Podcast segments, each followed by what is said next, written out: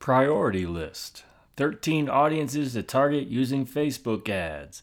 This is the audio version for the blog post found at jonloomer.com slash FB dash targeting. So I'm often asked about the audiences that should be targeted in Facebook ads for optimal success.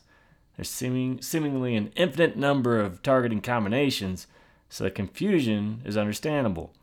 While your objective will always help determine targeting method, following is a simplified priority list of how I recommend you target. Audience sizes and budget will also influence which of these audiences you use, but I offer this list as a starting point. So, number one, specific web pages, both targeting and excluding.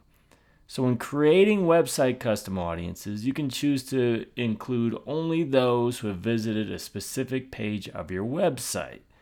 Now, while this often will be the smallest audience, it also tends to be the most relevant and powerful option available. I can create an abandoned shopping cart ad targeting those who have visited the landing page of a product or added to cart but did not complete the purchase. Since I know my target audience made it this far, I can craft my copy accordingly. They don't need to be introduced to the product, but rather be pushed towards completing the purchase.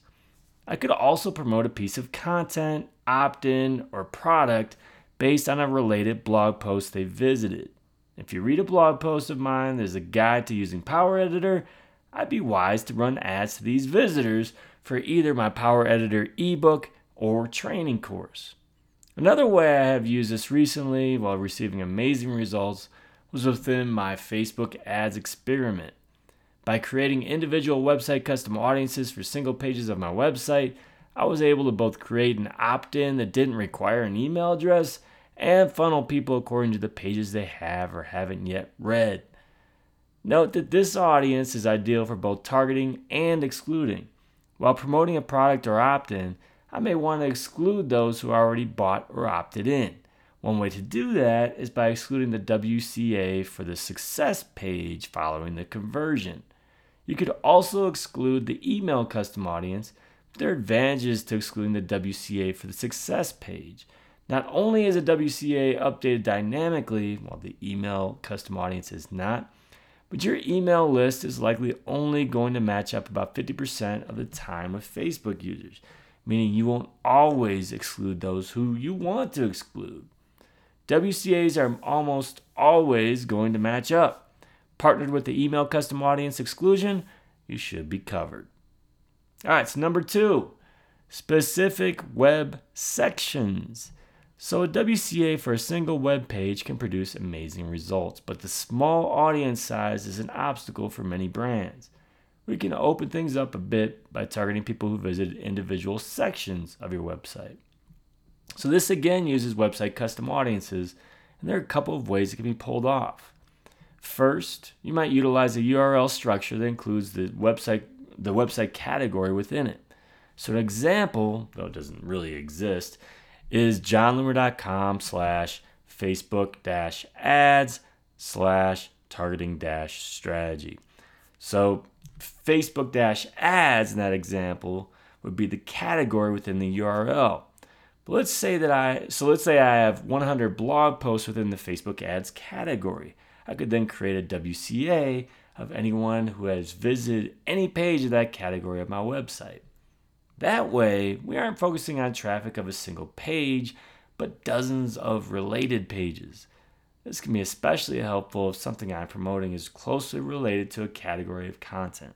If I wrote content about personal use of Facebook, general Facebook marketing, Facebook ads, and other social media topics, for example, it would be useful to target ads at specific types of visitors. Now, even if the content category does not appear in the URL, like it does not on my site, keywords can still be useful. If your URLs are descriptive, and they should be, you can create WCAs for those keywords in the URL. So, going back to the Facebook ads category example, I've written several blog posts that simply have Facebook ads in the URL. Therefore, I could create a WCA for that keyword to target anyone who has visited pages of my website with Facebook ads in the URL. All right, number three, all website visitors. So the first two are great for websites that get a significant amount of traffic, but even the keyword WCA will produce small audiences for lightly trafficked websites. If you get even several thousand visitors to your website a month, I strongly recommend targeting all website visitors with a website custom audience. The duration will depend upon the amount of traffic you get. So, low traffic will require a higher duration, high traffic gives you more freedom to limit the duration. And budget the higher the budget, the more likely you'll need a higher duration. But this is an option that can work for just about anyone. So I use the all website visitors 30 days WCA for many purposes, promoting blog posts, opt-ins, products, or page likes. Since my website has content that covers a tight niche, I can confidently use that audience for just about anything. All right, number four, email list segments or tags, targeting or excluding. So this is used similarly to numbers 1 and 2 on this list, which I prefer, but targeting and excluding this way also has its benefits. When someone buys a particular product or opts in, they should be added to a segment of your email list. That often means getting tagged, but as long as your list gets segmented, you can then create a custom audience from this group. Now, this can be useful for targeting. If someone bought widget 1.0, I want to reach those people when ver- version 2.0 is available. Since WCAs have a 180 day maximum duration, an email custom audience has the advantage here. So I, I would also want to use it for exclusions, similar to how I, we use that in, in the individual page WCA for that purpose in W, excuse me, in number one. When promoting a product or opt-in, I may want to exclude those who have already bought or opted in. One way to do that is by excluding this segment of your email list. Number five, your entire email list. So there is again a parallel to number three of this list.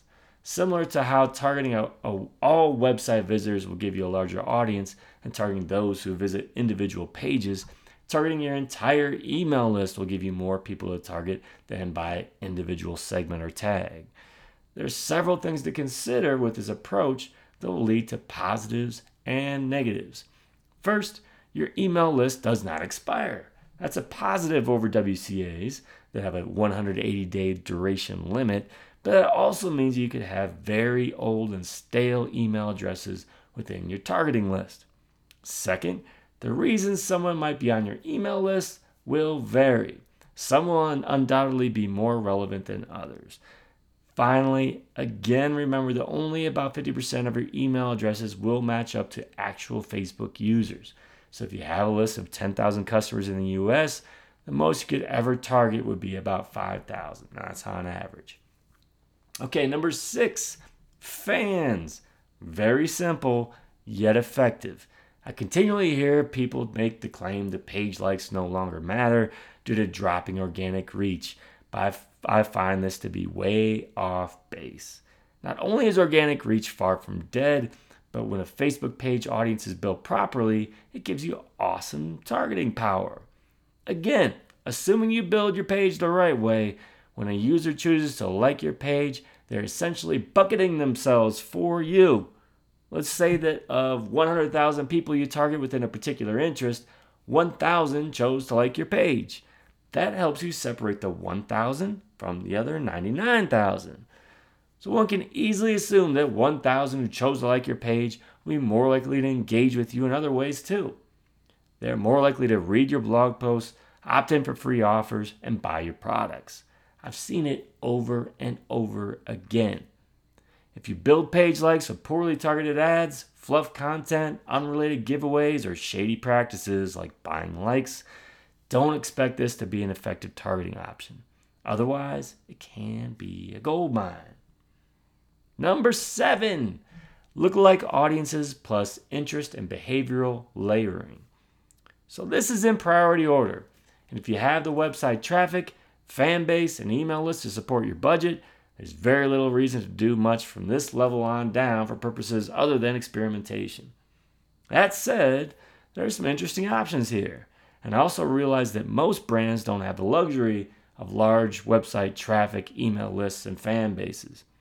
As a result, Getting creative with other targeting options will be more than just on an experimental basis, but will be the primary targeting method. So, lookalike audiences can help you leverage those smaller audiences you already have by allowing Facebook to find people similar to those customers, subscribers, or fans. While you certainly can simply target those lookalike audiences, and that standalone option is lower lower in this priority list, I'd also recommend strategically layering, layering in interests and behaviors. When you create a lookalike audience from your customer list, for example, you may want to help, help excuse me, you may want to help Facebook isolate the people most likely to engage or convert. So when targeting that lookalike audience, may also include specific interests and behaviors. Now, this way, you won't target everyone within that lookalike audience, which is often a huge audience and may not be as relevant as you'd like. Now you can focus only on those in the audience who also have specific related interests or behaviors. Of course, it's important that you choose these layered interests and behaviors wisely. One way to do this is by using audience insights to learn more about your audience or related audiences. Number eight, advanced interest and behavioral targeting, logic plus exclusions. Okay, so most people don't have this feature, but it's available within the Facebook Ads API and to a select number of Power Editor beta users. Yep, I'm one of them. Now, one complaint advertisers have is the inability to use flexible logic when targeting interest or behaviors. For example, the typical advertiser can only target users like this interest 1 or interest 2 or interest 3 or interest 4. In other words, if you list four interests in your targeting, your ad, your ad will reach anyone with any of those interests.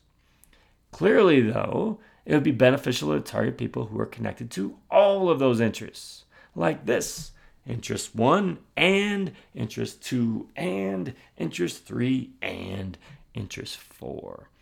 To be effective, though, you need to be sure that each one of those independent interests is productive. If so, limiting the audience to those related to all four could be much more efficient. Additionally, what if you want to do this? Interest one, but not interest two. Most advertisers can't exclude interests or behaviors, but again, this functionality is built into the Ads API and within Power Editor for some users like me. All right, number nine, friends of fans layering. People are more likely to perform an action, like a page, click a link, comment on a post, buy a product, etc., if a friend did too. That's social proof in action. Now, you can target friends of fans within connections when editing your audience. I'd caution you, though, from targeting only those people who are friends of fans without any other considerations. Unless it actually leads to substantive actions like sales or opt ins, it could lead to some misleading results without proper layering. For example, you could get additional engagement or increased page likes at a low cost by targeting people who happen to be friends of fans. But the quality of those people may not be that high. They were motivated to participate because a friend did, but may not be likely to actually buy they don't have any other relevant history. So you may want to avoid fluff engagement in users by including some additional layering. Going after people connected to a lookalike audience or interest, for example, who are also friends of fans, may be a pretty nice idea. Number 10, lookalike audiences, just by themselves this time. As mentioned in number 7, Lookalike audiences are a good way to widen the net on an otherwise small but relevant audience. Facebook will look at current website visitors, subscribers, or fans and find other users who are similar to them based on interests, behaviors, and other factors. I personally prefer this over interest or behavioral targeting. You may otherwise guess when determining the best interests or behaviors to target related to your brand or service. Using lookalike audiences essentially automates that process. Now, while many advertisers have seen low costs while using lookalike audiences, I'd recommend using them for the top of the funnel only if you have the option. These are people unlikely to know your brand, so they would be good people to target to read your article or engage with your post. Number 11, more demographics. Now, it's difficult to understand what exactly goes into an interest. If I were to target the social media marketing interest, for example, Facebook would target people connected to that interest in some way. That doesn't necessarily mean they like a specific page, but they engage in some way with content that Facebook considers related to that interest. That's some murky territory, but the options within more demographics are much more cleanly defined.